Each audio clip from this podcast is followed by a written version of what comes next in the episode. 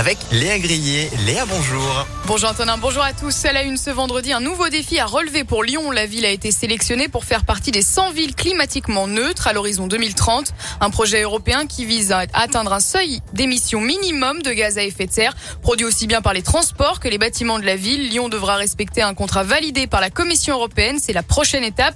Faire partie de ce réseau aux côtés d'autres grandes villes européennes permettra d'obtenir des financements européens. Pour le maire Grégory Doucet, c'est aussi l'occasion de montrer ce dont les villes sont capables dans la lutte contre le réchauffement climatique. L'idée de ce programme de la Commission européenne, c'est de sélectionner des villes qui seront pionnières pour montrer que c'est possible, donner envie, donner l'exemple. Ici à Lyon, nous étions déjà très fortement engagés dans des actions qui visent à réduire euh, massivement nos émissions de gaz à effet de serre. Le travail qui est fait par exemple de développement des pistes cyclables, des transports en commun, tout ça contribue bien évidemment à cet objectif de neutralité climatique. Le travail que nous avons fait par exemple sur la restauration scolaire, bien évidemment, la trajectoire que nous prenons en fixant la neutralité climatique à 2030, elle élève encore le niveau d'exigence que nous avons avec nous-mêmes, mais elle nous donne une portée nationale, européenne et même mondiale.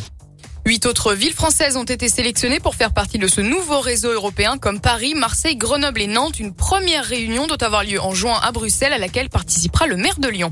Dans l'actualité à Lyon également à Villeurbanne, une femme s'est faite dérober son téléphone. Elle a réussi à rattraper le voleur mais un complice s'est alors percuté en trottinette afin d'assurer la fuite. Rapidement sur place, les policiers ont repéré le conducteur de la trottinette. Lors de son arrestation, il a porté les coups aux policiers. Au cours de sa garde à vue, il a refusé de donner le nom de son complice. Arrêté au volant d'une moto après des rodéos, un jeune, un jeune homme de 24 ans a été interpellé mardi à Vénissieux. Il avait effectué plusieurs rodéos à moto. Son deux roues avait été volé il y a quelques semaines dans le 7e arrondissement. Après s'être rebellé contre les forces de l'ordre, il a été conduit en garde à vue et a reconnu les faits. Il avait le choix entre New York et Villeurbanne. Jacques Lang, l'ancien ministre de la Culture sous François Mitterrand, fera le déplacement près de Lyon pour célébrer la capitale de la culture à l'occasion de la fête de la musique le 21 juin prochain.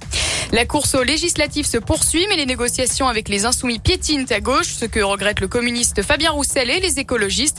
Ils appellent Jean-Luc Mélenchon à changer son fusil d'épaule pour aller vers une véritable union respectueuse de chacun.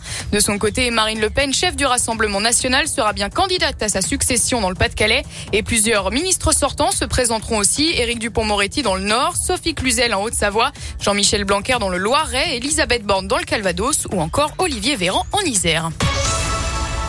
Et un mot de sport à présent et du foot avec les demi-finales allées de la Ligue Europa. Francfort a battu West Ham 2 à 1. De son côté, Leipzig a battu les Rangers de Glasgow 1 but à 0.